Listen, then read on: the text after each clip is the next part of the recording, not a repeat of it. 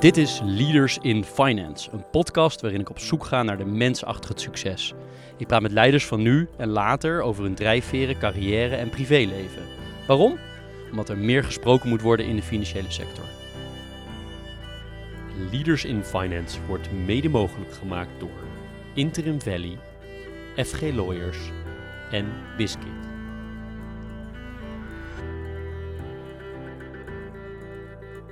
Welkom bij een nieuwe aflevering van Leaders in Finance. Dit keer wederom vanuit Vondel CS, het Afrotros Media Cultuurlab hier in het Vondelpark in Amsterdam. Deze week is de gast Johannes Brouwer, de CEO en founder van Venturi. Welkom Johannes. Dankjewel, het is heel erg leuk om hier te zijn. Leuk, ik ook. Ik heb er zin in. En uh, we, zitten, we zitten er helemaal klaar voor, dus uh, laten, we er, uh, laten we er een leuk gesprek van maken. Ja. Ik zal eerst iets vertellen over jou en over Venturi.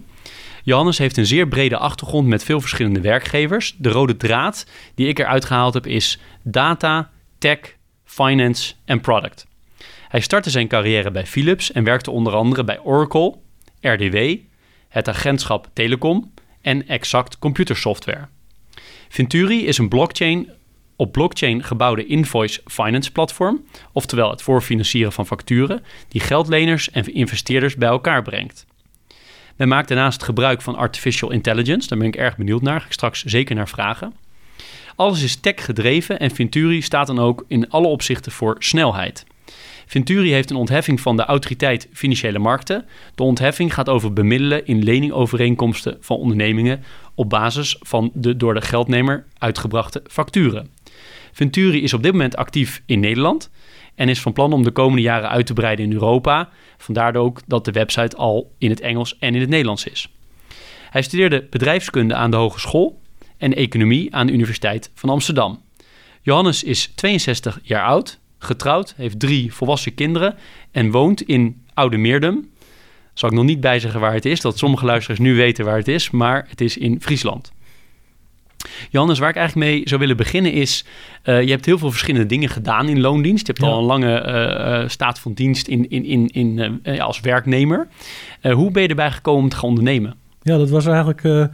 ik werd op een avond gebeld door mijn oude baas van Philips. En die zei dat hij voor zichzelf ging beginnen. In, en, met een product wat, wat destijds heel erg nieuw was. Dat is een ja, een marketing verkoop informatiesysteem. Dat uh, eigenlijk wat je nu heel normaal vindt. Hè? De, ja, de Salesforce, de, dat, dat soort systemen. En uh, wat er trouwens nog bij zat, dat was een, een callcenter automatiseringssysteem. Uiteindelijk was dat ook het succes trouwens. Dat, was, dat ging veel beter dan het andere. Maar goed, hij belde me. En uh, ik had net mijn eerste kind. En hij zei, wil je voor jezelf beginnen? Ik stop er wat geld in, jij stopt er wat geld in. En dan uh, gaan we samen met een Belgische partij gaan we het in Nederland opzetten. En toen heb ik ja gezegd. En dat was een, kan ik je wel zeggen, een, een heel mooi avontuur. Vooral samenwerken met Belgen was toch wel... Een, ook een hele ervaring, kan ik je vertellen.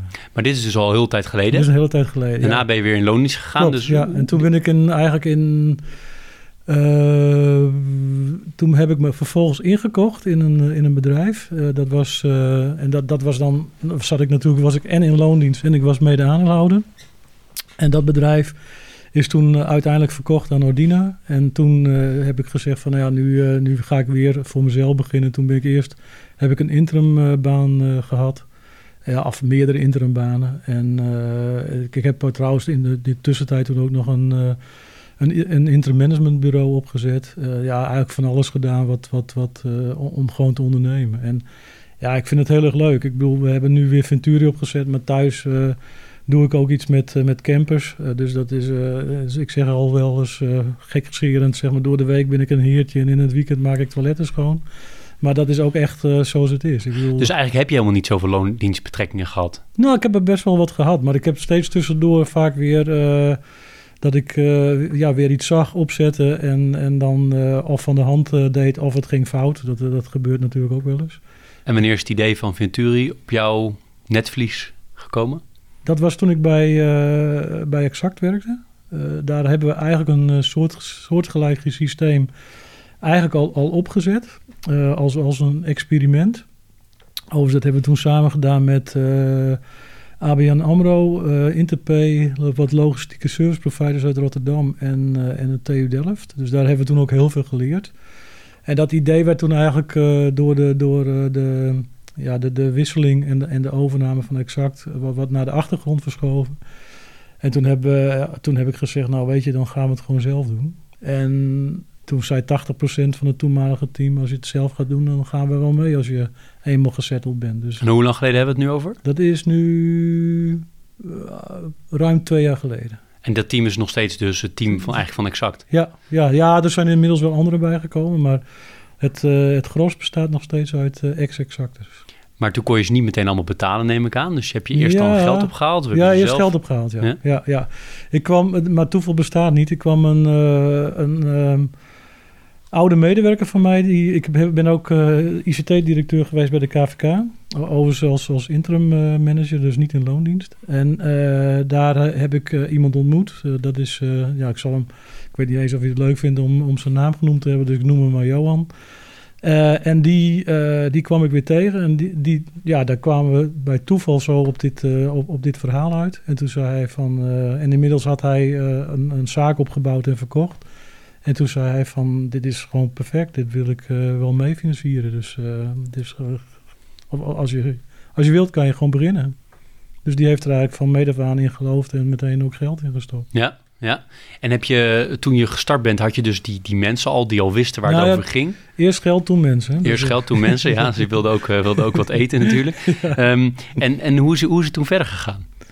Uh, ja, dat was eigenlijk heel simpel. We hebben, nou, eigenlijk moet ik nog, nog iets daarvoor. We hebben, uh, omdat ik uh, toen in, in Delft werkte en in Friesland woon, had ik een klein appartementje in Kijkduin. En eigenlijk die, die ex-medewerkers van Exact, die hebben we toen een keer uitgenodigd. Toen hebben we eigenlijk zeg maar een businessmodel Canvas helemaal uitgewerkt. Hebben we het plan helemaal gemaakt. En, en eigenlijk toen met dat plan zijn we de, de, de dat, dat is toen zeg maar besproken met Johan.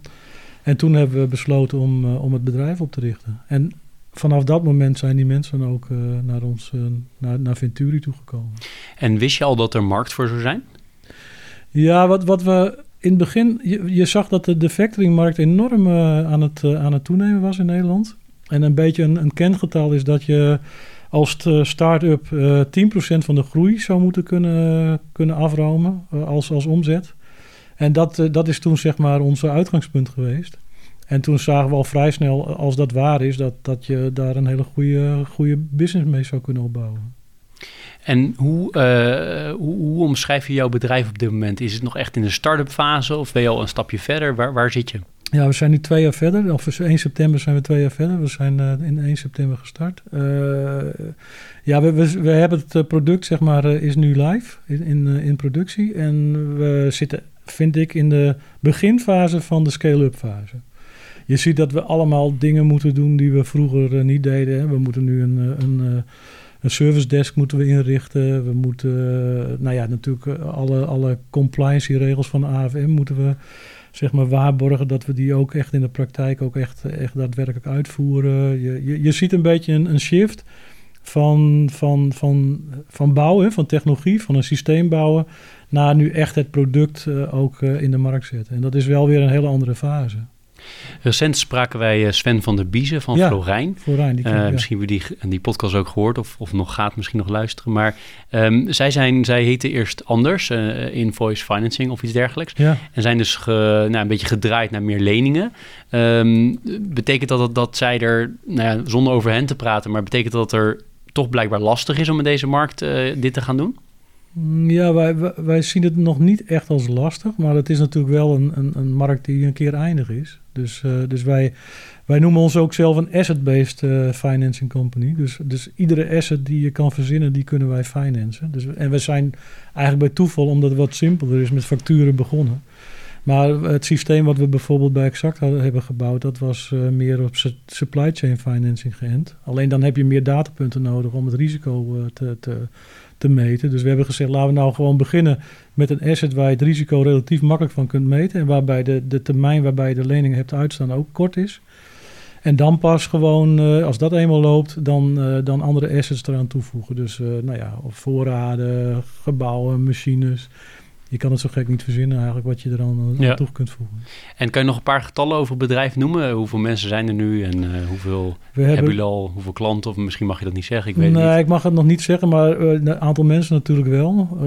we zitten nu op, ik denk op een 14 man. We hebben ons we hebben één dame zitten in, uh, in India, die doet, uh, is uh, zeg maar de product marketing doet zij. En dan hebben we in Nederland zes man en dan hebben we in Kiev nu een man of vijf, denk ik.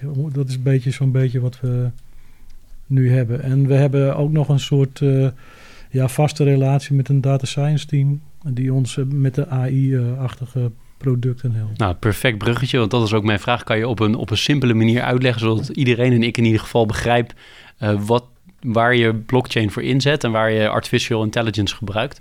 Ja, blockchain zetten we in echt om de, de processen te automatiseren. Dus dat je, ja, dus dat je eigenlijk het, het, het, het het doen van een lening is, is, gewoon duur. Dus, dus, dus je wilt een paar dingen. Het moet gewoon uh, een, vaak een hoog bedrag zijn. En uh, je wilt een behoorlijke rente hebben om ook die kosten goed te maken. Dus wij hebben toen eigenlijk meteen gezegd: wij willen eigenlijk die kosten zo nagenoeg terugbrengen naar nul. En daarvoor hebben we gezegd, nou dan lijkt ons blockchain-technologie een hele handige uh, mechanisme om dat te doen. Dus het hele administratieve proces in de blockchain laten afhandelen.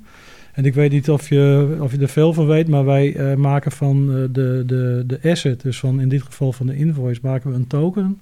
Dat heet een non-fungible token, omdat er maar één van is. En wij financieren die, die token met, met stablecoins.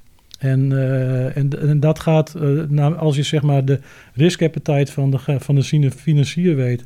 En je weet alle uh, risico's van de invoice. En je weet alle voorwaarden waaronder je, die gefinancierd moet worden. Dan kan je dat allemaal vastleggen in smart contracts. En die kan je dan ook automatisch alle events laten afvuren. Dus dan hoef je daar zelf verder niks meer aan te doen. En is dit uniek in Nederland, deze manier? Ja, ik denk het eerlijk gezegd wel. Het is er zijn wel partijen die claimen dichtbij te komen, maar ik heb ze nog nooit echt uh, ja, zien werken. Wij, wij hebben wel een beetje een hybride model gekozen, want wat, wat je misschien het liefst willen is helemaal decentraal, maar wij denken dat de markt daar dus nog niet, niet super rijp voor is. Hè? Dus ik, ik, ik geloof er niet in dat, dat zeg maar 80% van de midden MKB'ers uh, met, met crypto's gaat betalen. als het wel zo is, dan hadden we het systeem anders op moeten zetten. Dus we hebben een soort brug gebouwd tussen de, de, de blockchain en het echte geld. Dus, dus, uh, en, en, en dat maakt het dus dat, dat we ja, niet volledig decentraal zijn. Uh, maar dat, dat is natuurlijk, on, ons systeem is daar wel rijp voor. Dus we, we, we zouden dat wel uh, in de toekomst wel kunnen. Ik zie ook dat dat in de toekomst wel gaat gebeuren. Dus dat is, dat is zeg maar de, de, de blockchain kant. En de AI-kant? de AI-kant is dat, ja, gewoon het kredietrisico voorspellen. En daar doen we, uh, hebben we een aantal componenten. Dus de ene component is dat we de auditfile opvragen van een, uh, van een, van een potentiële klant. Die auditfile gaan we helemaal ontleden en dan gaan we allerlei scores uitberekenen. Dus dan heb je dat, dat in, in ons geval de Elman Set score. En dat is een, die geeft een indicatie wat de kans is dat een bedrijf binnen twee jaar failliet gaat. En dan vervolgens kijken we ook nog op het web, dus we kijken naar ongestructureerde bronnen om te kijken van wat is de reputatie van het bedrijf en kunnen we daar ook, ja, misschien ook zelfs reputatie van de eigenaar, kunnen we daar nog dingen vinden die we, waarmee we onze score kunnen verrijken. En dat, dan hebben we ook nog dat we eh, AI inzetten om de factuur te controleren. Van is het bijvoorbeeld niet een valse factuur? Uh, je, je kan een heel mooi aansprekend voorbeeld vind ik altijd is dat er een bepaald patroon in, in volgnummers zit van een factuur. En vaak dat uh, oplichters die hebben dat vaak niet in de gaten en dan wijken ze af van het patroon. En dan kan je dus al zeggen van hé, hey, dat is misschien uh, moeten we nog eens even extra naar kijken. Dus, dus... Moet je niet te veel vertellen. Nee. maar, uh, AI, werkt, AI werkt toch vooral op het moment dat je heel veel data hebt, neem ik aan? Ja. Heb je dat al ingekocht dan? Of ben je dat nu aan het verzamelen nee, met dat je zijn eigen we nu, klanten? zijn we nu aan het verzamelen met eigen klanten. En we hebben ook, uh, zeg maar, uh, met... met uh, we, we, zitten in een groep. Een groep van bedrijven. Dus Johan heeft een groep van bedrijven. En we hebben ook de data van al die bedrijven gekregen om mee te, te, te experimenteren. Wel allemaal geanonimiseerd. Dus geen, geen, geen gevaarlijke of moeilijke dingen. Maar dat we in ieder geval alvast uh, ja, onze algoritmes konden trainen en, en konden zien of ze ook, uh, ook, ook nou, een beetje werken. En nu, worden, nu natuurlijk, nu we echt uh, live zijn, ja, proberen we zoveel mogelijk datapunten eraan toe te voegen. Want wat we uiteindelijk ook willen is gewoon betaalgedrag monitoren en voorspellen. En wat we ook willen is uiteindelijk PSD2, hè, dus de banktransacties gewoon binnenhalen. Waar we nu eigenlijk vooruitlopend daarop al bezig zijn met MT49-files. Dus als een klant MT49-files heeft, dan uh, vragen we die ook op. En dan doen we daar ook allerlei uh, ja, controles, berekeningen en, uh, en voorspellingen op. Helder. En aan de, aan de fundingkant, hè? Wie, wie, wat voor soort partijen zitten daar nu achter om die, uh, die, die, die, ja, die invoices zeg maar, voor te financieren? Ja, we hebben nu uh, professionele marktpartijen. Dus dat zijn partijen die tenminste 100.000 euro erin uh, in, in, in, stoppen. Dus dat zijn en er zijn ook, uh, ja, hoe noem je dat ook in Nederlands? Informal investors. Ik weet niet eens hoe het in Nederlands heet. Maar goed, die, uh, die daar uh, heil in zien en daar geld in stoppen. En wat we gaan doen in de toekomst, en daar hebben we het systeem ook al helemaal op getuned, is dat we ook een deel in crowdfunding gaan doen. Dus, dus dat dan, ja, dan gaan we, zeg maar, er is een bedrijf in Engeland die doet bijvoorbeeld uit mijn hoofd 20 of 40 procent door de crowd, de rest door een professionele marktpartij. En dat soort uh, modellen uh, denken we dat we wel gaan kopiëren uiteindelijk. En uiteindelijk is het vinden van die, uh, van die investeerders, is mijn ervaring, nog relatief simpel vergeleken vinden van grote hoeveelheden MKB'ers. Hoe, hoe, doe je het aan de MKB-kant? Hoe vind je die? Nou, we, hebben, we zijn begonnen met gewoon met, met social, dus gewoon so, campagnes. Dat, dat sloeg redelijk aan. Ik moet wel eerlijkheidshalve zeggen dat na de coronacrisis uh, ging het wel een, uh, ja, vlakte dat toch wel, wel significant af. En toen hebben we ook meteen gezegd, misschien is het dan toch wel handig om ook met, met andere partijen te gaan teamen. want, want je wil natuurlijk wel je volume hebben. Dus toen hebben we besloten dat we voor financiële adviseurs en voor accountants ook een, een speciaal toegang gaan, gaan creëren. En dat heeft eigenlijk wel twee voordelen. Eén, dan heb je, noem het maar een uh, tussen quotes, een warme aanbeveling. Dus dat, dat scheelt je ook weer in je risico. En je kan, als het goed is, extra informatie, uh, dus extra datapunten krijgen. En dat, uh, dus wij hebben een health score van, die gaat van 0 tot 100. En dat hebben we nu zo gebouwd dat als je 50 of meer hebt, dan krijg je toegang tot, tot het systeem. Bij 50 betaal je 2% per 30 dagen, bij 100 betaal je 1% per 30 dagen. En dan zit het gewoon lineair ertussen. Uh, maar nu als bijvoorbeeld een, uh, een accountant of een uh, financieel adviseur veel extra data kan leveren, wat we anders niet hadden kunnen krijgen, wordt die score gewoon beter. althans, als, als de informatie goed is natuurlijk. Als de informatie niet goed is, dan wordt de score zelfs minder. Maar dat is tot nu toe nog niet gebeurd. En dus, dus kunnen klanten hebben er ook baat bij om, om het samen met een financieel adviseur of, of accountant te doen. Want dan, ja, dan krijgen ze een lagere rente dan dat ze anders hadden gehad. Als we meer naar, uh, even iets meer naar jou toe bewegen, kan je iets zeggen over hoe je bent, uh, bent opgegroeid? Ja, ja, ja.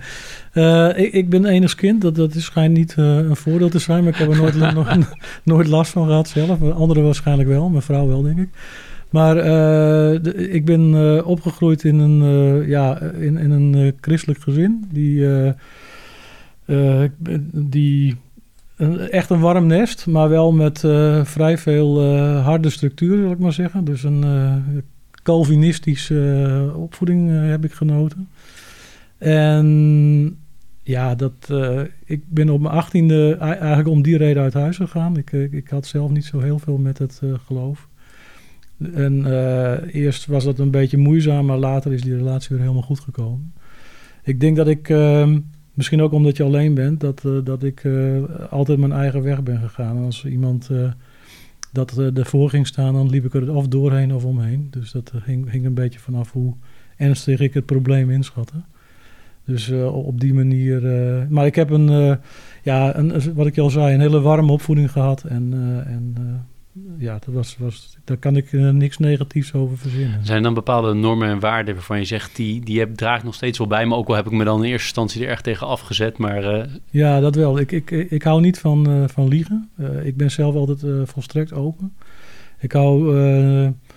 ik hou ook niet van, van oplichting. Uh, ik, toen, toen we ook met die ICO's bijvoorbeeld, dan, dan zeggen ze, ja, zou je dat ook niet doen? Ja, ik, ik heb daar niks mee. Met, ja, als het goed is, is het goed. Hè? Ik bedoel, uh, als het te goede trouw is, vind ik het prima. Maar dat, we, dat kwam al snel een beetje in het, in het grijze gebied. En dan heb ik zoiets van, nou, laat me zitten, daar heb ik helemaal geen zin in.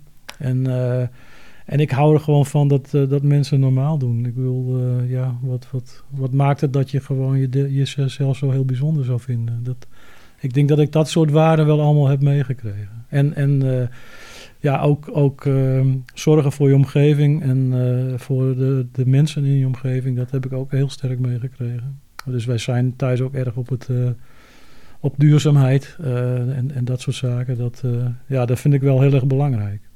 En wanneer wist je dat je ondernemen ook wel echt in je bloed zat, dat je dat wilde gaan doen? Nou, ik denk van nou, dat, dat, dat weet je niet. Dat, dat heb je denk ik gewoon. Maar de grap was dat mijn vader is, was eigenlijk ook wel ondernemer, maar die heeft altijd voor Unilever gewerkt. En uh, heeft nooit. Uh, wat, maar dat was in die tijd ook zo. Hè? Dat, dat, uh, dat je liever voor een grote multinational werkte dan dat je zelf iets opzette.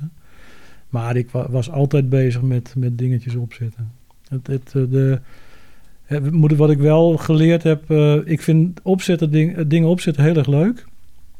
Maar als, uh, ik verveel me ook heel snel. Dus als het dan eenmaal een beetje in de, in de mainstream komt, dan, dan vind ik er niet zo gekke veel meer aan. Dan, uh, dan word ik een beetje onrustig. Maar daar zit Venturi nog niet, hè? Nee, nee, gelukkig niet. Nee, er is nog uh, genoeg reuring en uh, dat is nog steeds een rollercoaster. Dus ja. daar, daar, hoef ik me nog niet te vervelen. Ja. Nee, absoluut niet. Ja, want waarom, wat zijn de drivers van dat je dat ondernemer zo leuk vindt? Ja, ik denk uh, innovatie uh, met een uh, jong team of, of met, met een gedreven team dingen doen. En dat gedreven team is dan ook gewoon bezig met, met het einddoel en niet met eh, elkaar eh, zeg maar de loef afsteken. En, en ja, dat, dan heb je het. Dan ben je echt gewoon met, met leuke dingen bezig. Dus dan is iedere dag leuk. En er is weinig politiek, weinig tot geen. en, en dat maakt het, maakt het gewoon super, super enerverend. En, en ja, echt nieuwe dingen doen. Wij hebben echt dingen gemaakt die er gewoon niet waren. En, en uh, ja, dan kom je ook al hele rare dingen tegen natuurlijk. Dan maak je ook wel eens de verkeerde dingen. Maar ja, dat, dat je ook, ook uh, echt je creativiteit uh, kunt, kunt botvieren en, en, en mooie dingen kunt maken. En wat zijn je meest leerzame momenten geweest? ja, of gewoon überhaupt? Of? Ja. Ja, mijn, mijn, mijn leerzame momenten zijn daar eigenlijk ja, dat is wel grappig. Uh, ik, zei al van, uh, ik, ik, zat er nogal uh, hard in. Ik ging door iemand heen of om iemand heen. maar ik heb een, ja, ik zal die naam gewoon noemen, Robert Blokker. Dat is nog steeds min of meer een idool van me. Daar heb ik een sales training van gehad. En die heeft eigenlijk de wijste les me geleerd in mijn leven. En dat was op een gegeven moment, was ik in, een, in een onderhandeling, oefening... En toen zei hij, uh, Johannes, uh, je moet even opletten. Hij zei, respect is gratis. En uh, toen dacht ik, verrek. En dat, dat, dat, dat landde toen heel erg. Want ik was echt, ik ging gewoon voor de, voor de kill en niet voor, de, voor het eindresultaat. Als, als ik maar won. En toen dacht ik van, ja, dat is wel een hele goeie. Dat je gewoon respectvol moet je gewoon blijven in, in, in alle situaties. En, en dan, dan als je respectvol bent, dan wordt de gunfactor groter en dan ga je vanzelf gewoon weer meer business doen. En Was het lastig om dat meer te gaan inzetten dan in het begin? Want je, je hoort zoiets, maar het doen is natuurlijk toch altijd wel lastiger dan het, uh, dan het realiseren. Ja, je moet er wel in oefenen. Dus, uh, maar ik heb daarna nog heel veel dingen samen met hem gedaan. Dus uh, hij is ook altijd. ja, bij, alle ondernemingen waar ik een, een, training moest, moest, ge, of moest georganiseerd worden, heb ik hem altijd nog ingezet. En omdat dat zijn manier van denken gewoon me heel erg aansprak. Zijn er nog andere mensen die jou geïnspireerd hebben, in je, zowel privé of zakelijk, die, jou, uh, nou ja, die van groot belang zijn geweest in jouw denken en in je doen? Ja, ik heb wel, uh, ik heb van een ex-collega van mij bij Hewlett Packard heb ik uh, veel geleerd. met name ook om, om, dingen wat, wat soepeler en gemakkelijker te bekijken. Dus een, dus een beetje meer, meer gaan voor het, toch, toch iets op. Ja, ik was soms wel heel erg diep aan het nadenken. En hij zei, ja, wat, wat gaat dat dan allemaal opleveren? En, uh, dus, dus die heeft me wel, wel weer geïnspireerd om ook wat, wat makkelijker in het leven te staan. Uh, ja, dat, dat klinkt altijd gek, maar ik denk dat altijd eh, in, bij veel jongens je vader toch ook altijd wel de, eerste inspiratiebron is. Omdat je natuurlijk ja, dat is bekend dat je hem probeert te kopiëren. Dus dan wordt het automatisch al wel, wel een belangrijke figuur in je leven.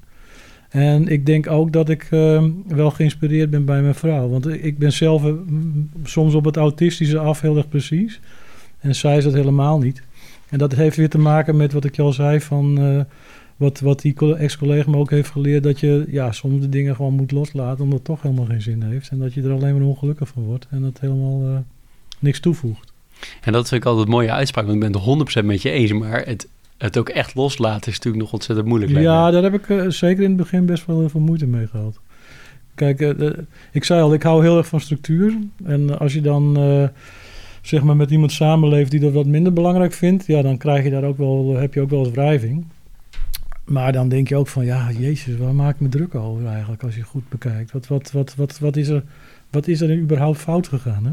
Dus, en, en dat zie je dus trouwens bij onze kinderen terug. Die zijn dan door mij uh, misschien wat strakker opgevoed, door mijn vrouw wat vrijer. En dat zijn nu hele ja, open en uh, vooral open-minded kinderen. En ik, ik vind open-minded vind ik wel, wel super belangrijk. Ik, ik vind dat, dat, nou eigenlijk zeg ik altijd van je weet eigenlijk niks. Dus je moet gewoon uh, altijd openstaan voor, voor je omgeving en voor wat er in je omheen gebeurt. Behalve als het zeg maar ja, ja, discriminerend of crimineel. Of, dan is het al snel, dat, dat zijn wel de grenzen waar je, waar je hebt. Maar de mooiste uitspraak van de, de, de Seven Habits of Highly Effective People is first try to understand them then try to be understood.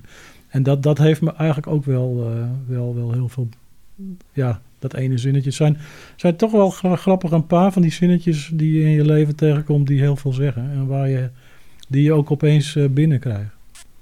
Ja, dat zijn mooi. Ik, eh, ze blijven al nagaan bij mij. Respect, respect is gratis. Dus uh, nee, dat, dat, dat is mooi. En je, je haalde al je kinderen aan. Dat, dat is uh, iets waar je duidelijk heel trots op bent. Hoe zij nu, uh, nou ja, hoe ze opgevoed zijn of hoe ze in het leven staan. Ja. Maar wat zijn nog meer dingen waar je heel trots op bent hoor, in, je, in, je, in je leven of in je loopbaan, beide? Ja, ik, ik ben toch wel trots op. op Kijk, dat moet ik je ook nog vertellen. Dat is ook wel grappig eigenlijk. Toen ik op de lagere school zat was ik dyslectisch. En uh, dat, dat kenden ze toen nog niet in die tijd, want dat, dat bestond niet. Dus uh, wat ze dan zeiden was dat ik dom of, of, uh, of lui was. en en dat heeft mij wel. ik, ik heb de eerste jaren heb ik denk ik alleen maar op de gang gestaan, omdat ze dachten dat ik expres schrijffouten maakte. En nou ja, dan word je ook trouwens wel rebels van. Ik gooide dan op een gegeven moment altijd de jassen van de kapstok en dan ging ik er overheen lopen. Maar, maar ja, goed, dat, uh, dat even terzijde. Maar de, dat, dat ik uh, denk ik uiteindelijk gewoon uh, ja, MTS, HTS, Universiteit van Amsterdam, dat ik toch heb laten zien van, dat ik ook met, met dyslexie gewoon heel ver kan komen. dat, dat, dat ben ik dan wel, ja, daar was ik zeker trots op. Nu is het al een beetje gewoon, gewoon geworden, maar toen ik die Universiteit van Amsterdam uh, de bul ophaalde, zei ik uh, zo. Ik heb je even laten zien dat het allemaal uh, best meeviel. Maar is dat ook een enorme driver geweest? Dat, je, dat mensen dachten dat je niet misschien ja. niet slim was om, om, maar door te zetten? Of? Ja, het was, het was, wel... Ik doe het wel altijd meer voor mezelf dan voor mijn omgeving. De omgeving kan me niet zo heel verschillen, maar... Je, je gaat dan toch wel met name met dat laatste dat je denkt van ja, ik, ik, in dit geval laat ik gewoon zien dat, het gewoon, dat ik het gewoon kan. En dat is eigenlijk ook weer met een onderneming. Als, je, ja, dat als, als mensen zeggen dat eh, dat werkt niet, eh, dan denk ik van ja, hoezo niet? Dat gaan we gewoon doen. En is dat ook de waarom, waarom je de onderneming gestart bent? Of zijn er andere redenen waarom je deze even specifiek over vindt? Ja, de, deze is wel wat anders gegaan. Eh, ik, ik, uh, ja, door dat experiment bij Exact was ik, ben ik enorm uh, geïnspireerd geraakt en enthousiast. En ik was eigenlijk al van plan om, uh, om te gaan stoppen. Ik, toen was ik dus 60. Ik denk, nou, het is, uh, het is eigenlijk wel zo langzamerhand wel, uh, wel, wel genoeg geweest. En ik was met, had met mijn vrouw afgesproken, we rijden, gaan twee jaar met de camper. Eén jaar gaan we richting China het andere jaar gaan we terug. Hè, zijderoute heen en Oriënt terug, of andersom. En laten we dat maar doen. Ik bedoel, het is wel, wel goed. En ja, toen kwamen we, ja, toen kwam dit experiment... En uh, ik raakte helemaal uh, in het Duits begeisterd. En toen dacht ik van verrek, ja, dat ga ik niet, uh, niet stoppen. En, nu, nu exact zegt van ik, ik ga het... Uiteindelijk hebben ze trouwens een aantal dingen wel weer gedaan. Maar goed, op dat moment van nou, we stoppen ermee. Ik denk, ja, nee, dan ga ik gewoon door. Hoe dat, Geen ruzie thuis gekregen? Nee, want die vond het toch al wel vrij spannend. Dus die... Was opgelucht dat je weer aan het werk was. um, maar, maar dan nog steeds terug nog even, even doorvragen op de, op de waarom-vraag. Uh, omdat je heel enthousiast werd. Is, is dat eigenlijk het antwoord? Ja, ja, ja. enthousiasme en, en ook uh, toch weer het, het team van... Ja, dat, dat mensen toch ook gewoon waar je het mee deed ook in geloven. Dan, dan raak je ook meteen weer enthousiast. Dat je denkt van vrek, dus ik ben niet de enige gek die erin gelooft. Ja, en dan denk je van dit moet je gewoon doen. En dan uh, Johan die zegt van uh, hier heb je gewoon een uh, zak met geld. Dus ga, ga je. Ja, dan denk ik dit is gewoon op mijn pad gekomen en dat heb ik blijkbaar moeten doen. En ik moet wel zeggen, ik geloof ook heel erg in, in, in blockchain technologie. Dus, en dat wilde ik toch ook wel bewijzen dat dat kan. En ik, ik geloof tegelijkertijd, ik ben een heilig gelover in decentralisatie. en ik, ja, ik snap dat we in een transitie ehm, uh, in een soort transitie zitten van centraal naar decentraal. En, en dat zal je misschien ook wel een beetje uit mijn verleden uh, hebben, uh, uit, uit, wat ik verteld heb over hoe ik, hoe ik ben opgegroeid. Ik heb een ontzettende hekel aan, aan autoriteit. Dus, en ik dus daarmee eigenlijk ook een hekel aan centrale autoriteit. Dus daar waar het, kunt, het niet nodig is, vind ik ook dat je je best moet doen om het weg te krijgen. En de reden dat je dat hebt, dat je er een hekel aan hebt, dat even los van je verleden, maar is er ook een, een theoretisch fundament, zeg maar? Ja, ik vind het inefficiënt. En, uh, en wat je ook ziet bij uh, centrale instituten is dat ze, als ze hè, soms zijn ze om een reden gebouwd en, en, uh, en dan kan je niks van zeggen. Maar als, ze, als er eenmaal zijn, dan krijgen ze nooit meer weg. Omdat ooit heeft iemand een keer uit, uit zo'n instituut gezegd van, want ik, ik heb reorganisaties gedaan ook binnen dat soort instituten, ik zal niet zeggen welke.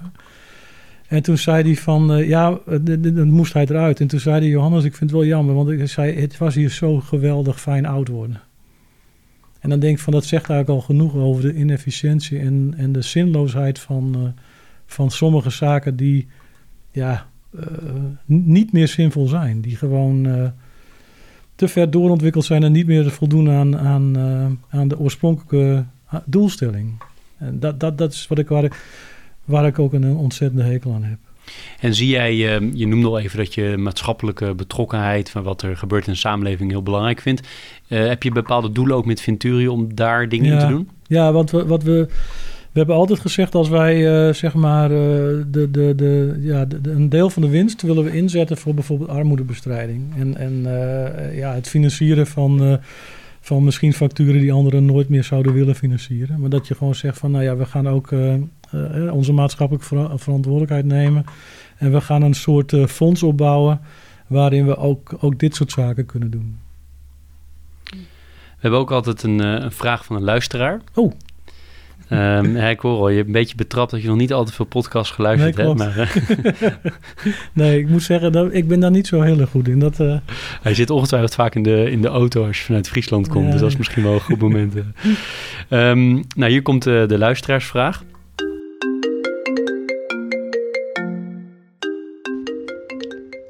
Hi Jeroen, mijn naam is Jasper Verbeek. Wij kennen elkaar al een tijd en jouw visie hierop en ideeën hierover uh, ken ik dus al. Maar ik ben erg benieuwd wat volgens Johannes de belangrijkste tips zijn voor ondernemers die gaan starten. En meer specifiek voor ondernemers die direct uit schoolbanken komen versus zij die al langer gewerkt hebben bij een werkgever en daar een lange staat van dienst hebben. Ja, er zijn wel verschillen in. Ik denk uh, iemand van de schoolbanken, dan, dan, daar zou ik tegen willen zeggen van uh, laat je nooit uh, afleiden en, en, ga gewoon Roda recht op je doel af en, en ga het gewoon doen. Ik bedoel, wat heb je te verliezen? Hè? De, de, de, ja, je, je hebt nog niks opgebouwd, dus je, je moet gewoon ervoor gaan. je moet wel snel een goed team om je heen verzamelen en je moet zeker niet de indruk hebben dat je alles zelf kunt. Dus je moet wel altijd openstaan voor, uh, voor uh, goed bedoelde kritiek. Uh, dat, dat, dat is denk ik heel belangrijk. En dat is trouwens voor beide doelgroepen belangrijk. Ik denk dat, dat als jij al een lange staat van dienst hebt binnen een bedrijf, ja, dan, dan zou ik gewoon zeggen van ja, vergeet wat je daar geleerd hebt. En, en, en, en, en, daar, daar zou ik meer zeggen, volg je hart. En, en, ga, en ga gewoon doen waar je gelukkig van wordt. En als dat ondernemen is, dan moet je dat gewoon doen. Heb wel een goed plan zorg ook wel dat je goed in de gaten hebt of er, of er marktpotentie is. En, en, en, eh, en dat doen wij ook altijd. Eh, doe gewoon veel eh, checks of het er ook echt is. Dus controleer of je, het, of, je, of je ideeën kloppen. Bij potentiële klanten. Ja, bij, ja, bij potentiële klanten. Ga, ga gewoon vragen, zou ze het kopen of niet? Dat, dat moet je toch wel weten. Want je ziet toch vaak... En wat ik ook trouwens tegen zo iemand zou zeggen van... Focus wel op, eh, op, zeg maar, op, eh, op je bedrijf en niet om, op je omgeving. Ik heb ook een, eh, een, een kennis gehad die vond het belangrijker om uit te zoeken wat zo'n leaseauto was dan wat, wat zeg maar zo'n potentiële klantenkring was. En die heeft het ook niet lang volgehouden. Dus je, je moet ook je prioriteiten goed leggen. En, en ook nu weer. Hè? Dus van beweeg mee met de markt. Ik, ik vind ook van, eh, ja, al- als je zeg maar, je, je, hè, omdat nu de, de, de groei wat, wat vlakker ging dan, dan eh, voorspeld. Ja, dan zet ik ook meteen de tering naar de nering. En ook voor mezelf. Dan, eh, dan geef ik mezelf ook gewoon minder salaris. En op, op die manier moet je gewoon heel flexibel blijven. Als je dat niet kunt, je misschien nu ik het zeg, flexibiliteit. Gewoon altijd kunnen inspelen op wat er in je omgeving gebeurt. Dus goed team om je heen verzamelen, flexibiliteit, durven mee te bewegen, Ja. eh, klanten vragen om, eh, om, om feedback of er echt een markt is. Ja, Nog andere dingen voor als je start? ja zorg voor een goede eh, financiering ook. Als je het zelf niet hebt, moet je zorgen dat een ander het gewoon doet. En, het, en zorg dat die ook meebeweegt. Dat, dat je niet, ja, je moet ook een financier zoeken die bij je past. Eh, Dus als je, als je veel, vrijheid wilt, dan moet je niet een financier zoeken die ook mee wil bepalen. Nou, dat, dat zijn, zijn wel belangrijke valkuilen, hoor, want da- daar gaat het vaak op stuk. En je team uitzoeken, daar, daar gaat het ook heel vaak op stuk. Je moet echt, eh, ja, je moet er blind op kunnen vertrouwen, want je hebt geen tijd om de hele tijd achterom te kijken. En hoe zorgen jullie dat je als eh, founders van het bedrijf, mensen die vanaf het begin bij zijn, dat jullie helemaal op één lijn blijven? Nou, we hebben heel veel overleg. Eh, Dus we, ja, we hebben. We, we laten ook iedereen meebeslissen met, met, eh, met bepaalde keuzes. Natuurlijk niet met alle keuzes. Maar eh, ja, als je bijvoorbeeld. de keuze bijvoorbeeld. gaan we helemaal decentraal of gaan we toch een soort, soort hybride model zoeken? Ja, daar heb ik wel moeten praten als brugman. Want bijvoorbeeld. de, maar daar hebben we iedereen wel in meegenomen. En ja, de. de een aantal ontwikkelaars vonden het niks. Maar ja, uiteindelijk is het gewoon van als je, als je het met elkaar dan toch uiteindelijk besluit, dan, dan is het, wordt het in ieder geval niet, niet afgedwongen. En, en ik, dat vind ik ook heel erg belangrijk. Dat je, en sommigen vind ik dat ik, dat ik wel eens wat te democratisch ben. Maar ja, ik vind het gewoon belangrijk. Ik zou het zelf ook heel vervelend vinden als ik opeens eh, iets hoor waar ik eh, niks van af wist. Nou, dat geloof ik wel. Je bent aardig anti-autoritair, dus dat, dat, dat, dat matcht niet. eh. Als je, je- ik kan me zo voorstellen dat je heel veel tijd in het bedrijf steekt. Want er Ja. moet ongelooflijk veel gebeuren. Hoe, eh, hoe balanceer je dat met privéleven? Maar ook in het verleden, hoe heb je dat gedaan met het opvoeden van kinderen als vader? Ja, kan je iets zeggen goed. over die maar verschillende tijdstippen pakken? Hoe je dat, eh, die privé- en zakelijke activiteiten met elkaar matcht? Ja, laten we bij het begin beginnen. Het opvoeden van kinderen, daar, moet je niet, eh, da- daar ben ik niet het goede voorbeeld. Ik was er nooit, dus mijn vrouw heeft het allemaal gedaan. En eh, het was, werd zelfs zo erg, want ik was toen ook een fanatiek wedstrijdzeiler. Dus ik, eh, als, als ik een uurtje vrij had, was ik op het water. Dus ik was eigenlijk niet, niet thuis.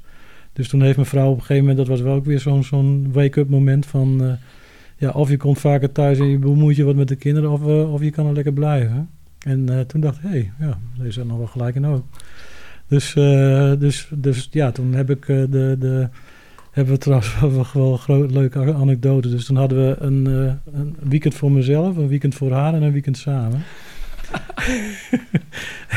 Dat was dan het begin. Het weekend samen was niet samen zeilen. Nee, dat was dan niet samen zeilen. En dan, maar als zij dan bijvoorbeeld zei van eh, ja, op haar weekend, en dan zei ik, wat ga je doen? Dan zei ze, nou, ik blijf lekker thuis. Ik zei, oh, dan ga ik weg. Maar dat was ook niet goed. dus dat was wel, eh, ja, dus, dat was, dus, dus ik zei al van, ik ben niet een, eh, ik denk dat mijn, mijn dochters hebben weinig last van me gehad en ook weinig profijt. En mijn zoon, die is wat jonger, die heeft er wat meer, eh, toen was ik ook wat rustiger en eh, daar heb ik ook wat meer aandacht aan besteed.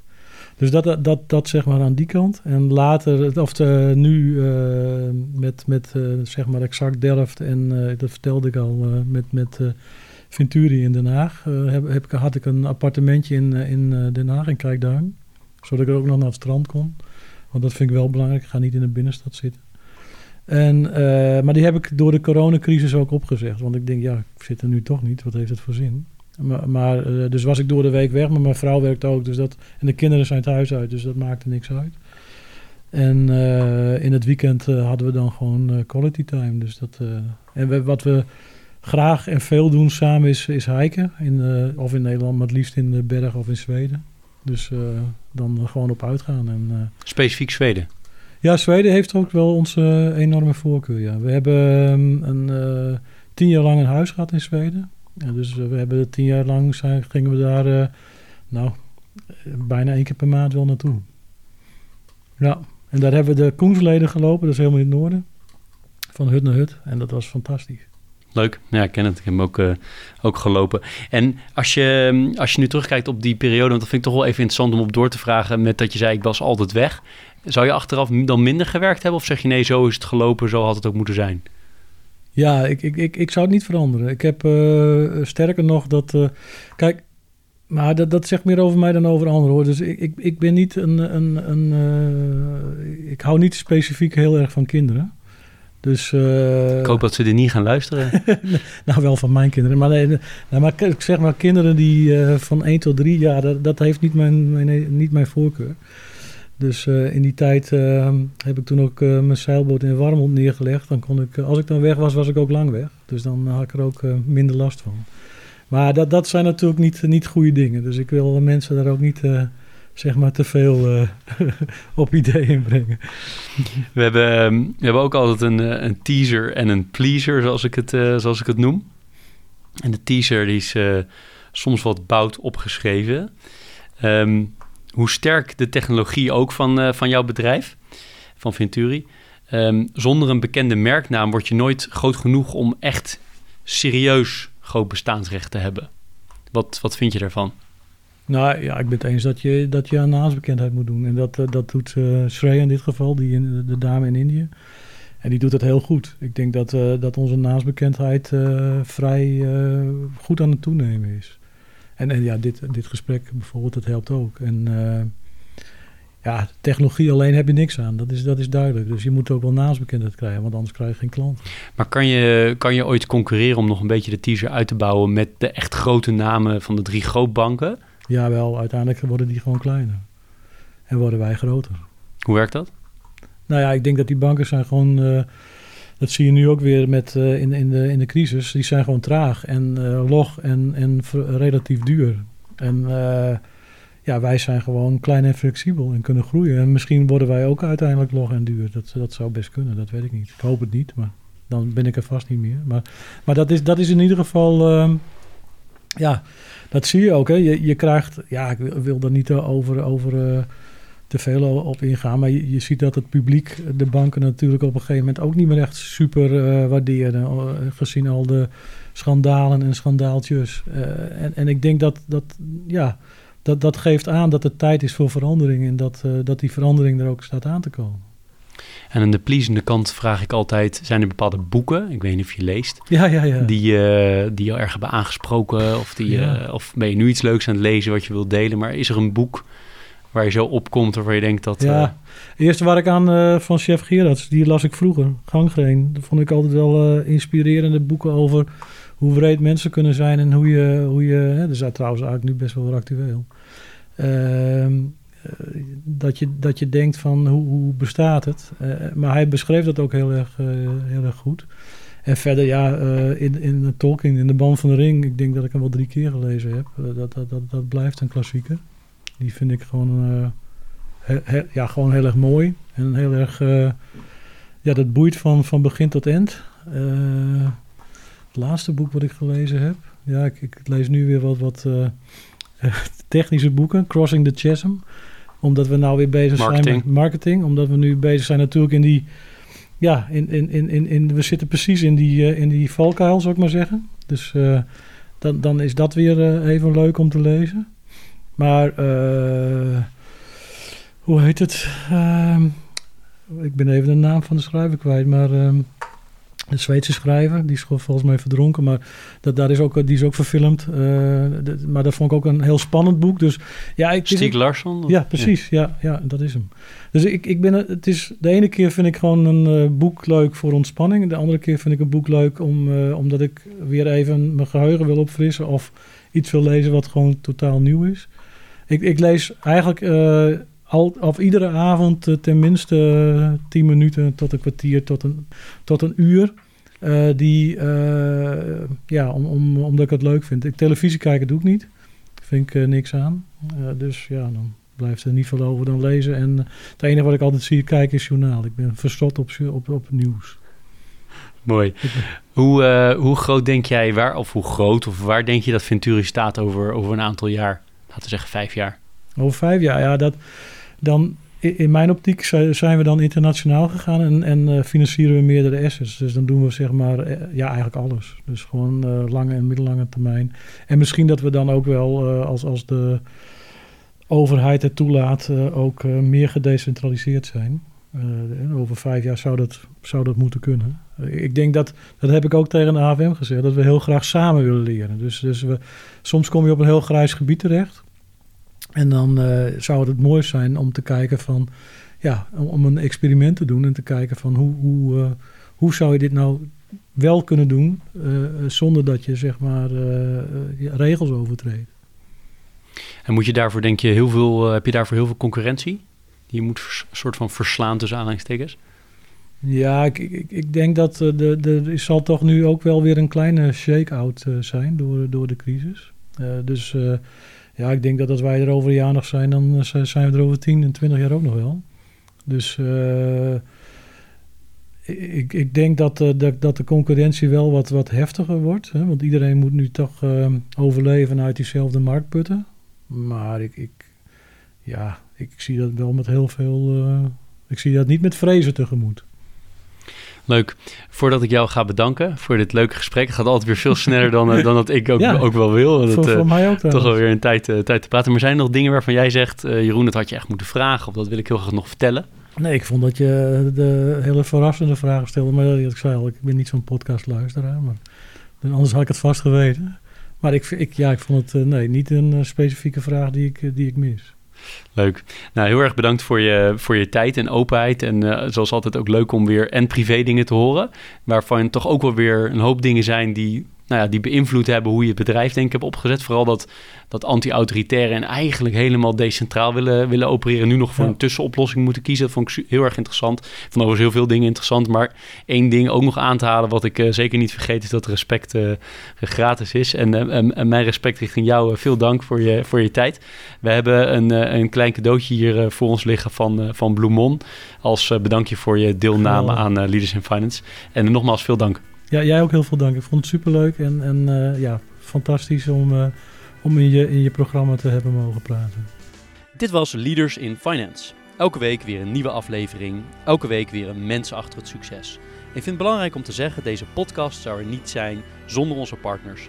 Interim Valley, FG Lawyers en Biscuit.